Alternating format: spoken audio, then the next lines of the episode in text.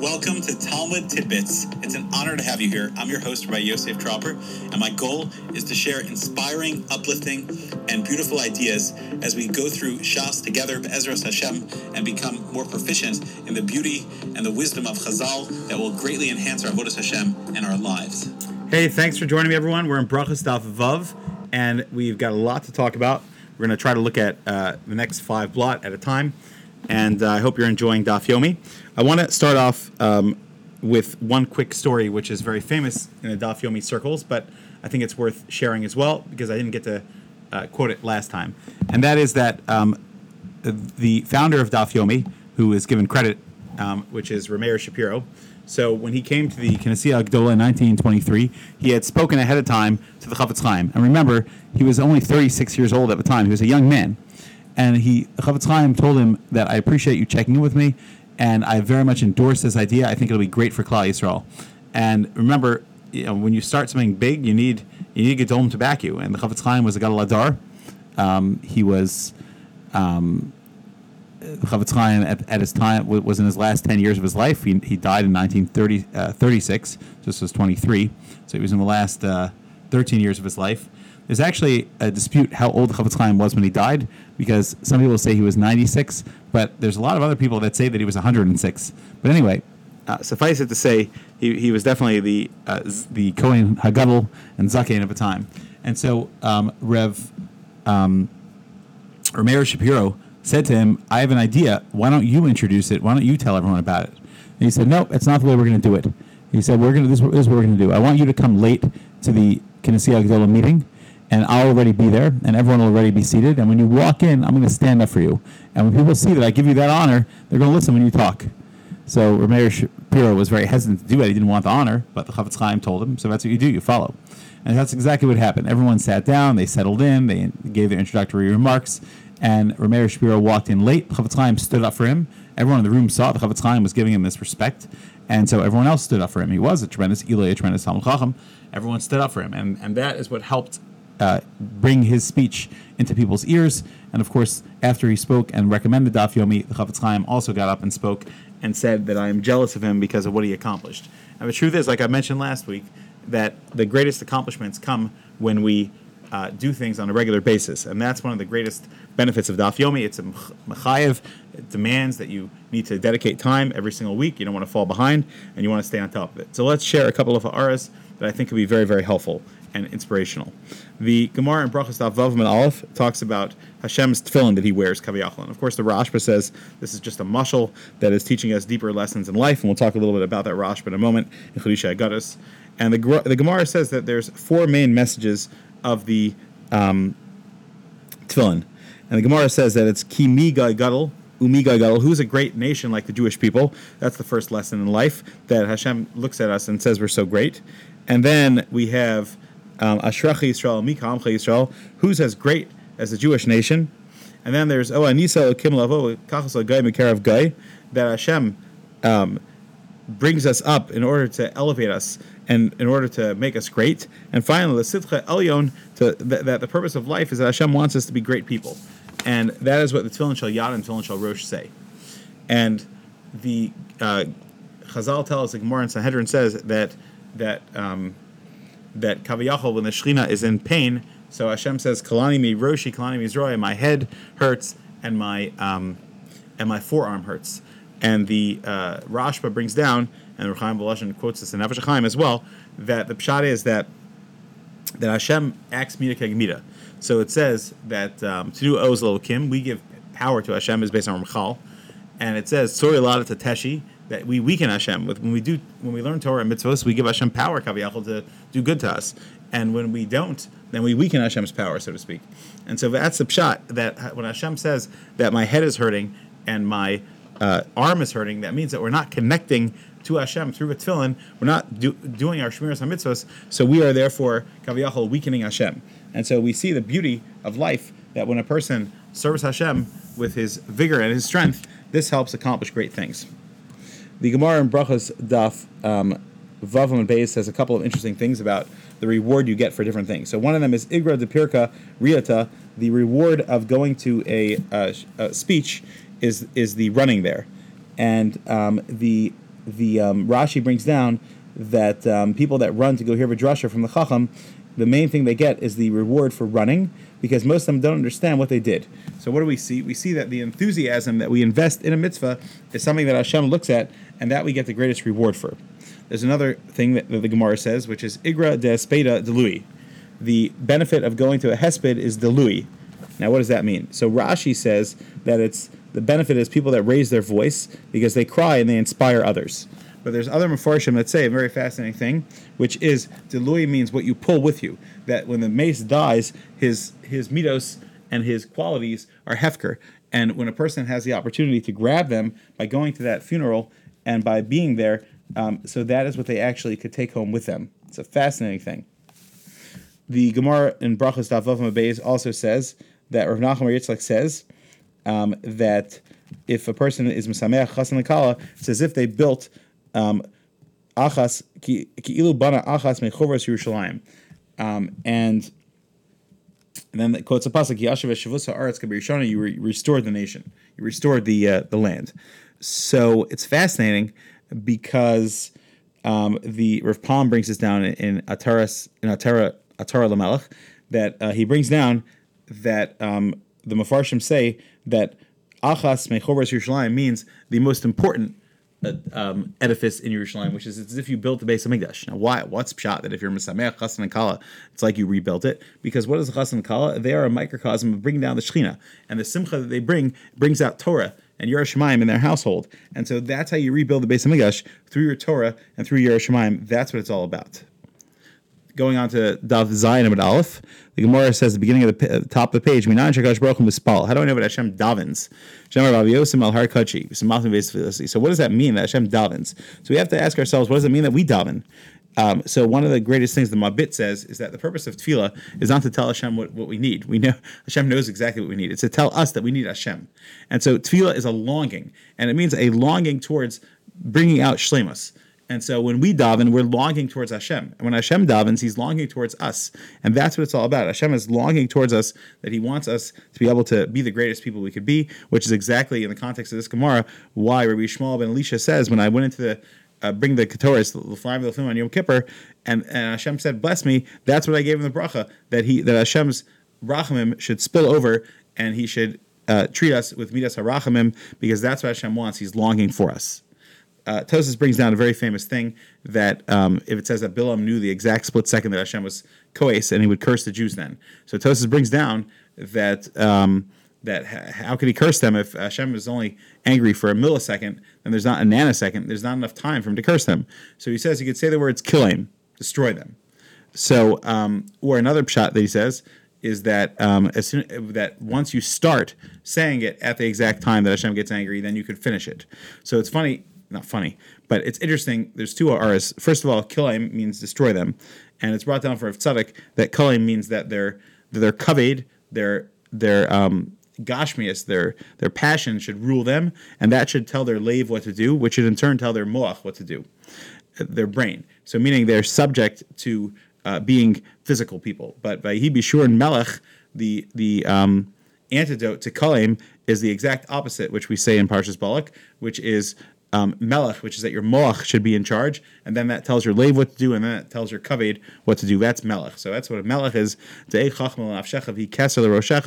doesn't pull you down. So that's a fascinating art in itself. But there's another thing, which is from the Aruch HaShulchan. The Aruch HaShulchan says from this Tosfos a very fascinating halacha, which is that if you start davening before this man, and then it ends up being this man, and now it's too late, so to speak, it doesn't matter. Since you started at the right time, you continue, and that's what we learn from Bilam. Just like Koach he would start cursing the Jews, and that would count, so to speak, um, and prolong the the kas of Hashem. So too, when it comes to tefillah, we have the opportunity to daven to Hashem, and if we start, then we can continue, and that's the halacha. That's what that's what the Aruch HaShulchan brings down from. Is the halacha. Moving on, Daf Zayin Aleph. It says Ma Yesh Sadik V'Tovlo V'Yesh Sadik V'Ralo. So um, it's a fascinating thing because Hashem, Moshe was asking Hashem why why do bad things happen to good people.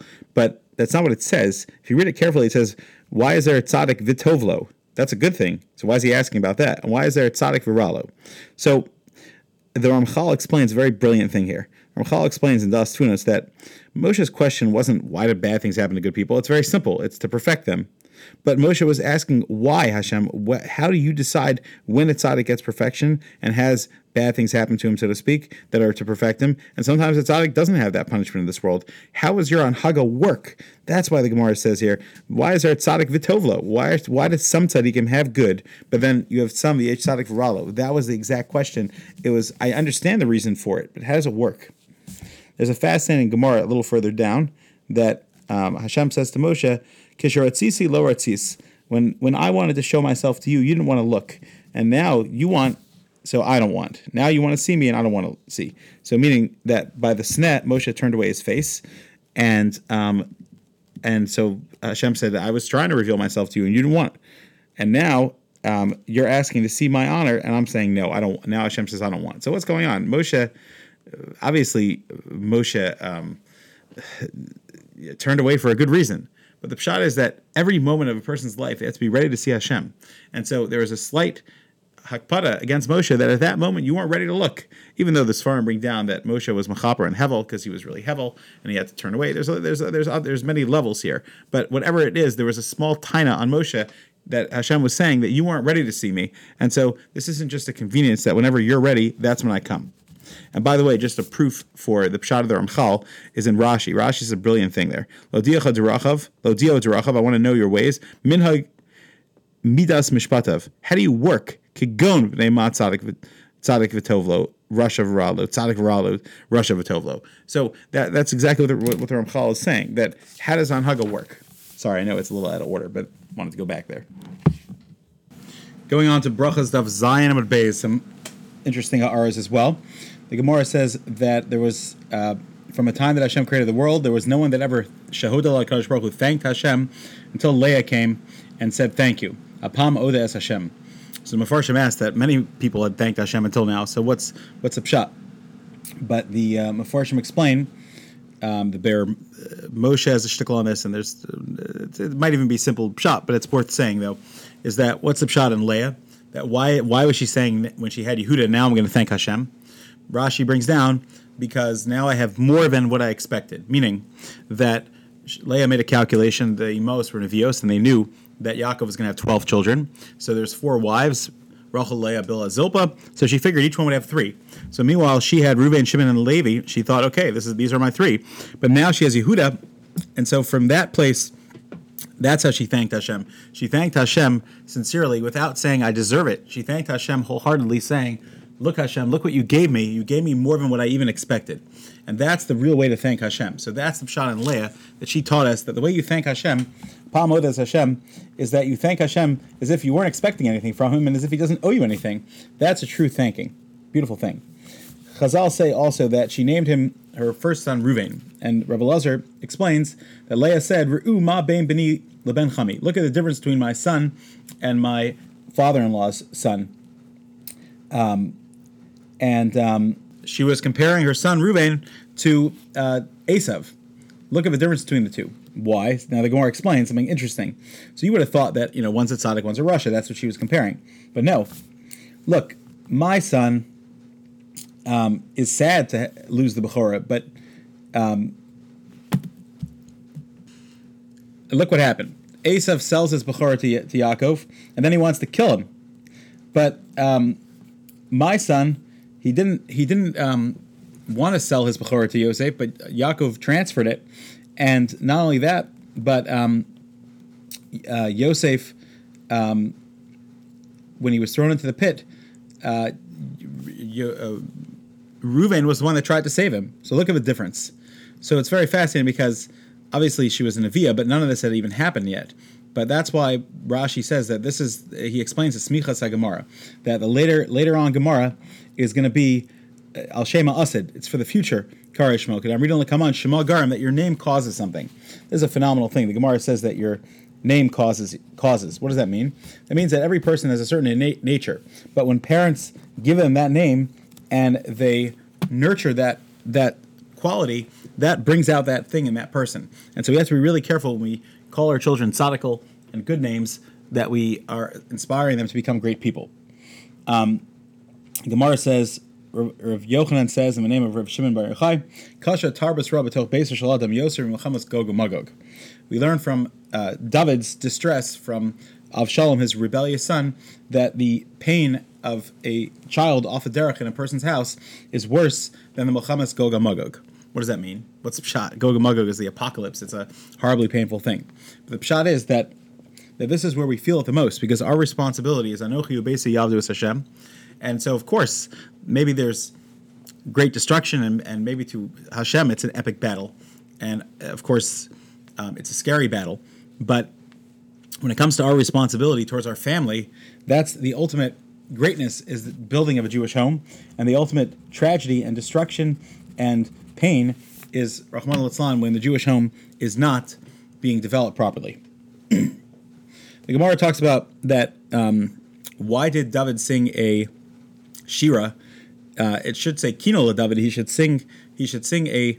Uh, it's a, it's a tragedy that his son is rebelling against him, and the Gemara says that there was a certain amount of relief that David had because he knew that someone was going to rebel against him, and now he saw okay, at least it's a family member, so maybe it won't be as bad. Although the truth is, we know that sometimes family feuds are even worse. Ricky Vega brings down on the side from a Zohar, very interesting thing. He says, see, look at the Zohar parts of Vayetze, that um, there it says that David um, was happy, so to speak, not happy, but David was relieved that the Ribbon Shalom gave him his pain in this world. And that's a shot. That's why he was singing a Shira, because he says, Ribbon Shalom, whatever you're bringing my way, I know that it's for the right reasons, and I know that you want to make sure that I get my punishment in this world so that I will be perfected for the next world. And again, we see the important lesson in life that we're always thinking about the future world, and we're always thinking about um, Olam Haba.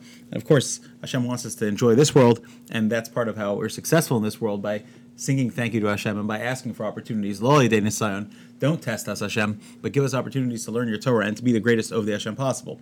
But the attitude and perspective is Lo Nisayon, and but we recognize that if Hashem does send us a challenge, it's for our best benefit. I always get a kick out of Tosfos on Zayin of Bays. Um, he's he has a whole calculation about when the Bris Bein of Basarim took place and he has a kasha in the Gemara that the Gemara seems to quote a pasuk that's out of order, but he explains chronologically that it is in order. But one of the things that that um, he says is that um, he he quotes Rashi, and he says that. Um, that this pasuk Achar Dvar Ma'ela, the Gemara is quoting, it had to happen after Muhammad Hamalachim because Rashi says it in Chumash. so I always laugh because here, you know, to, to one of Tosfos's top three goals is to clarify and to and to dispute Rashi if needed throughout Shas. But yet, you know, he quotes Rashi and Chumash as if, well, Rashi says it, so there's no way to argue with it. Although a lot of the Mefarshim answer up for Rashi and answer up many of the calculations that he makes in that Tosfos that um, that because of the problems, people argue with Rashi and pe- people argue with other parts that he brings down. But I always get a laugh when I see that Tosfos. Uh, moving on to Daf Ches the Gemara says that. Um, they said to Rav Yochanan, who had moved to Eretz Yisrael, that there's old people who, in Babel who, who are uh, living to an old age.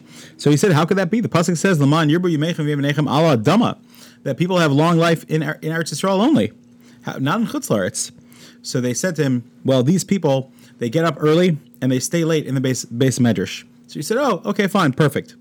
So what's the pshat? That the pshat is that that is ala dama. That wherever you live, if you bring Hashem, the Shekhinah there, then that is you are you are bringing Eretz Yisrael to you, and that's our goal in life. That we want to. We always want to live our life connected to Hashem. The Gemara says further on that um, we should daven for something for the future that we should always have it. And one opinion says, um, Mar Zutra says, uh, uh, that we should daven for it in the future, that we should have it. Zabes Akisa, you should always have a bathroom ready. And in Eretz Yisrael, they say that that which Marzutra says, that it's a bathroom, that that's what the Pasuk is referring to, meaning there's other Mefarshim that say that it refers to having a good death or finding a wife when it's time to get married.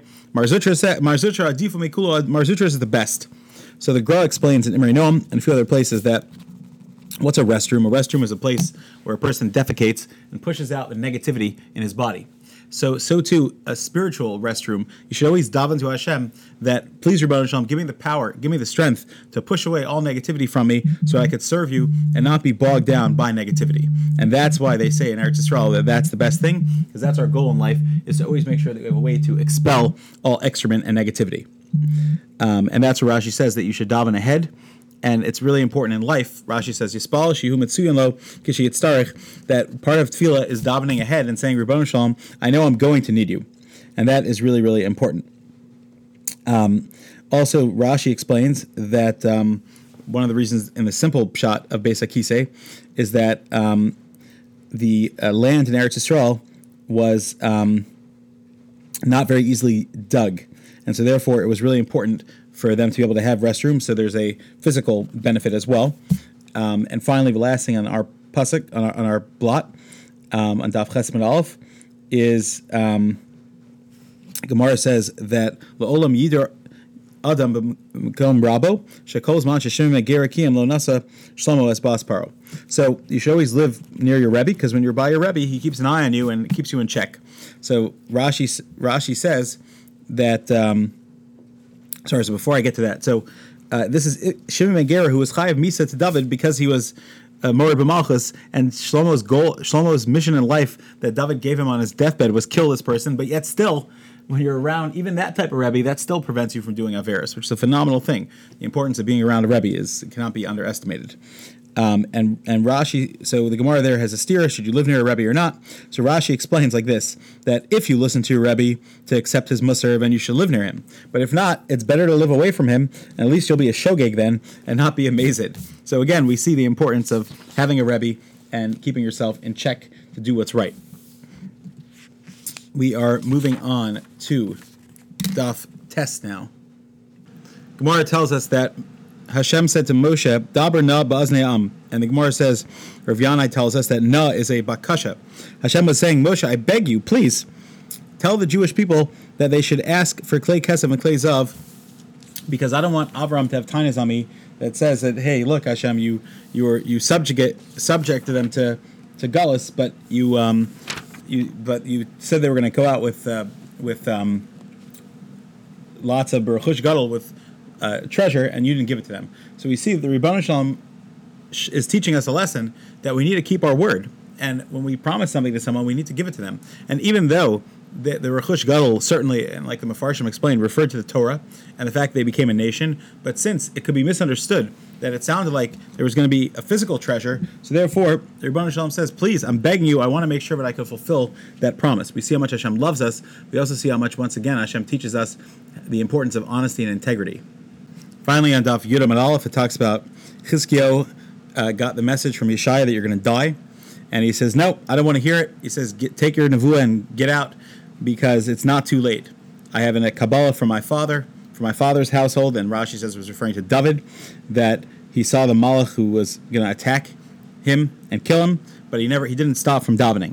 And so, afilu cherev chadam menachas tzavaro shel adam al yimna and arachamim, person should never give up hope.